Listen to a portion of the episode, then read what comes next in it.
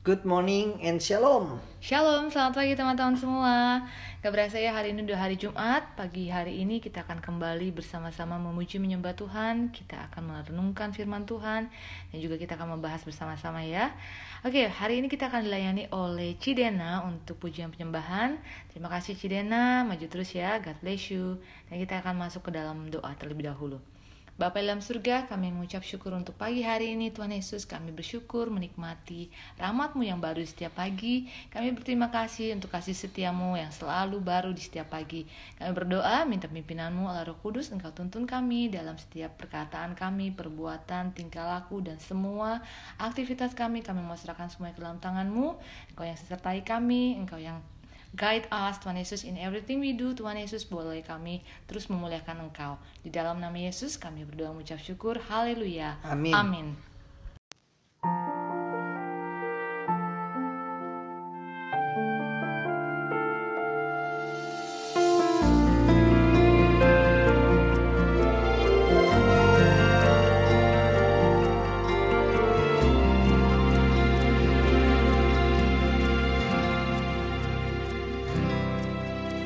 Hanya kepadanya. Ku kan berlari di saat ku bimbang dalam hidupku. Yang aku percaya dalam hadiratnya ada kekuatan yang baru. Walau ku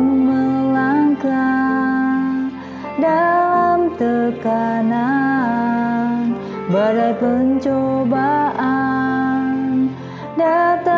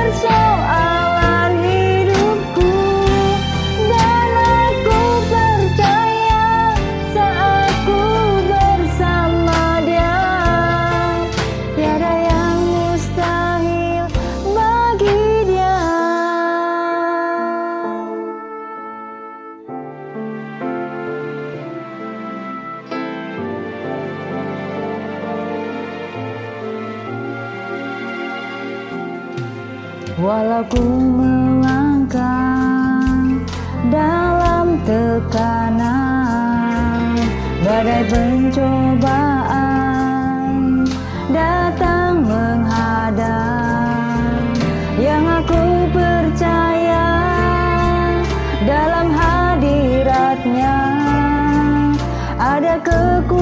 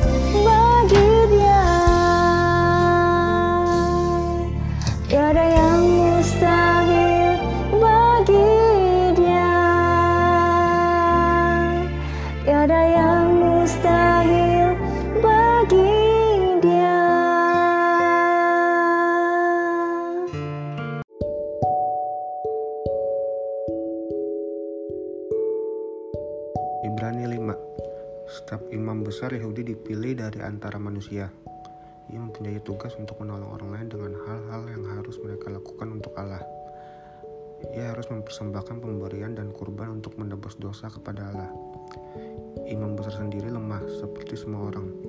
Jadi, ia dapat bersikap lembut kepada orang yang tidak mengerti dan yang melakukan kesalahan. Imam besar mempersembahkan kurban untuk dosa manusia, tetapi ia sendiri mempunyai kelemahan. Jadi, ia juga harus mempersembahkan kurban untuk dosanya sendiri. Menjadi imam besar merupakan suatu kehormatan, tetapi tidak ada orang yang memilih dirinya sendiri untuk pekerjaan itu. Orang itu harus dipanggil oleh Allah, seperti Harun. Hal itu sama seperti Kristus. Ia tidak memilih dirinya sendiri untuk mendapatkan kemuliaan menjadi imam besar, tetapi Allah yang memilihnya. Allah berkata kepada Kristus, "Engkau adalah anakku, hari ini aku menjadi bapamu." Dan dalam ayat yang lain Allah mengatakan, engkau menjadi imam selamanya seperti Imam Melkisedek. Ketika Yesus hidup di bumi, ia berdoa kepada Allah dan menerima pertolongan Allah. Hanya Allah da dapat menyelamatkannya dari kematian. Dan Yesus berdoa kepada Allah dengan tangisan yang keras dan air mata. Dan Allah menjawab doa Yesus karena Yesus rendah hati dan melakukan semua yang dikehendaki Allah. Yesus adalah anak Allah, tetapi ia menderita dan belajar untuk taat melalui penderitaannya. Setelah Yesus disempurnakan, dia menjadi sumber keselamatan untuk selama-lamanya bagi semua orang yang patuh kepadanya. Dan dia dinyatakan oleh Allah sebagai imam besar, sama seperti Melkisedek. Jangan ada yang mundur. Kami mempunyai banyak hal untuk diceritakan kepadamu tentang itu. Hal itu agak sulit dijelaskan karena kamu begitu lambat untuk mengerti.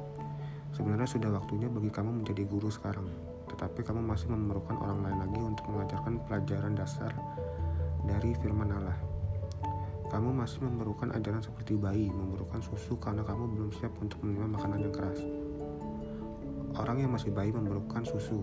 Orang itu tidak tahu apa-apa tentang ajaran tentang hidup yang benar. Orang yang sudah dewasa memerlukan makanan keras. Mereka itu sudah terlatih untuk mengerti perbedaan antara yang baik dan yang jahat.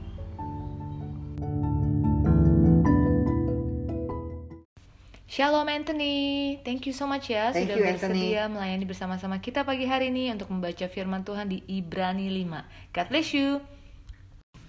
Oke teman-teman, hari ini kita akan membahas bersama-sama Ibrani pasal yang kelima.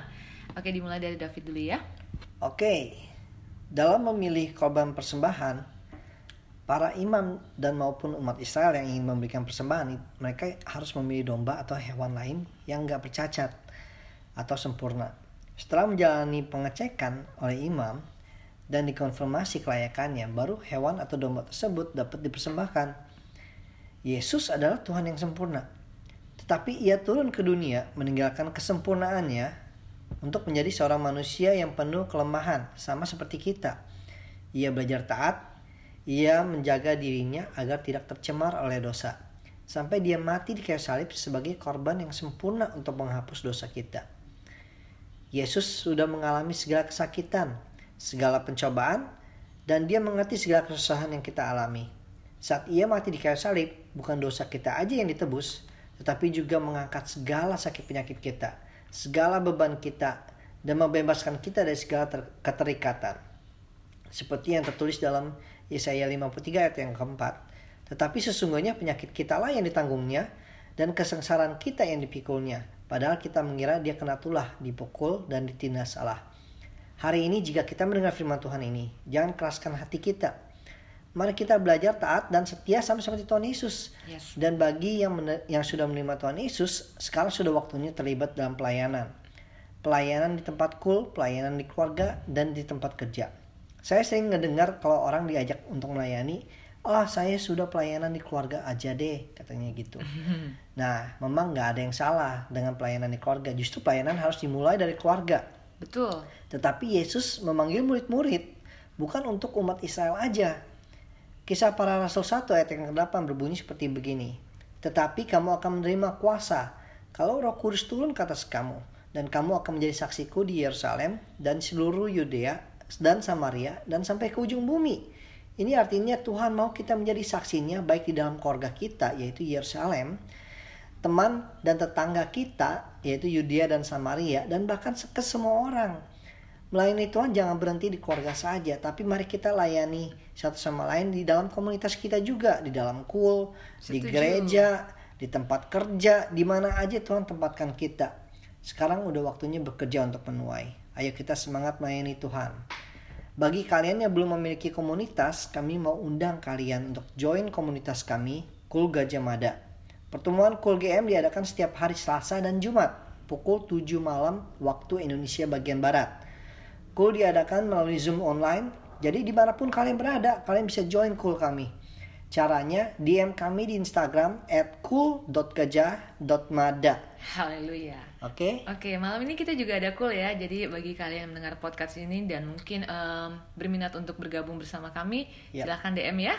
Oke, em, ayat favorit saya yaitu di Ibrani kelima, sorry, Ibrani pasal 5 ayat ke-11 sampai 14. There is much more we would like to say about this, but it is difficult to explain, especially since you are spiritually dull and don't seem to listen. You have been believers so long now that you ought to be teaching others. Instead, you need someone to teach you again the basic things about God's Word. You are like babies who need milk and cannot eat solid food. For someone who lives on milk is still an infant and doesn't know how to do what is right.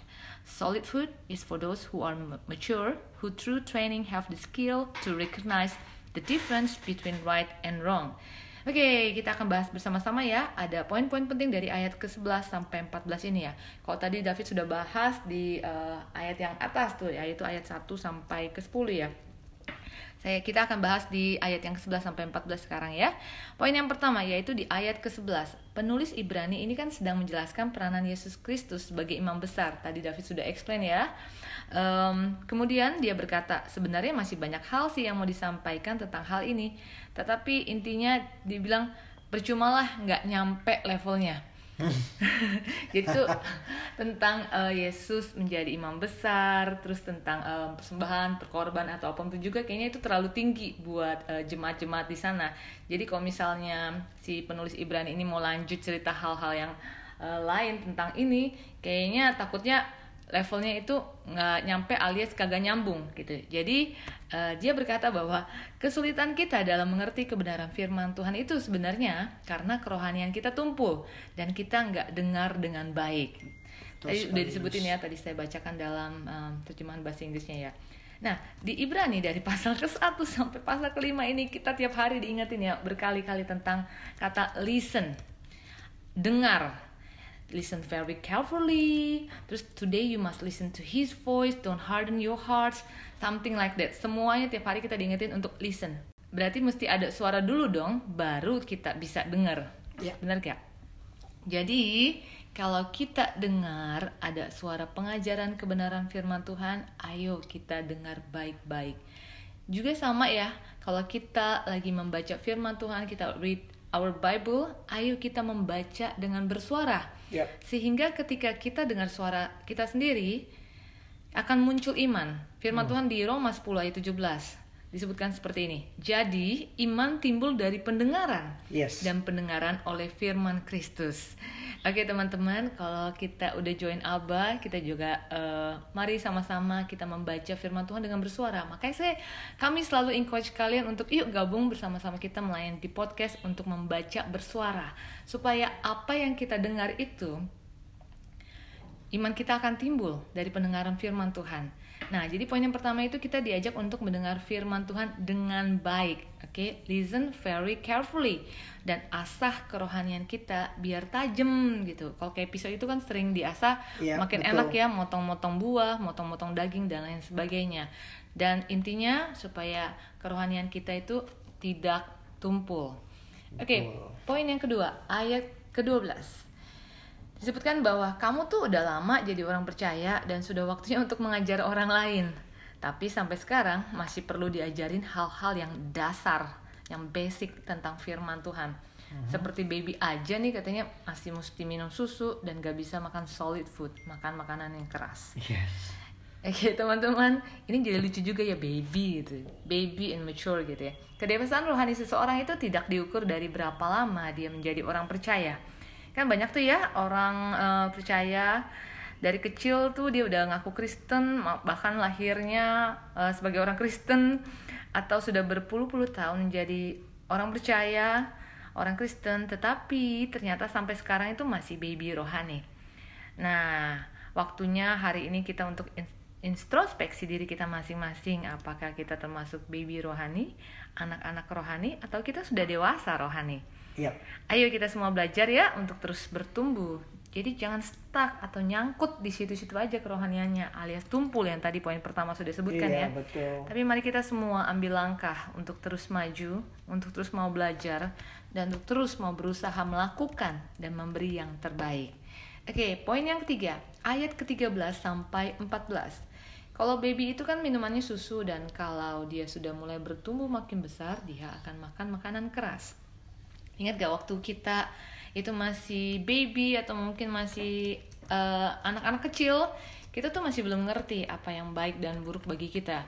Ya bagi kalian yang punya anak-anak kecil, tentu udah ngerti ya, apa juga dihajar gitu. Ambil bolpen, coret tembok, coret ini, coret itu dan lain sebagainya. Mereka nggak tahu, oh ini bagus untuk dilakukan atau ini nggak bagus untuk dilakukan.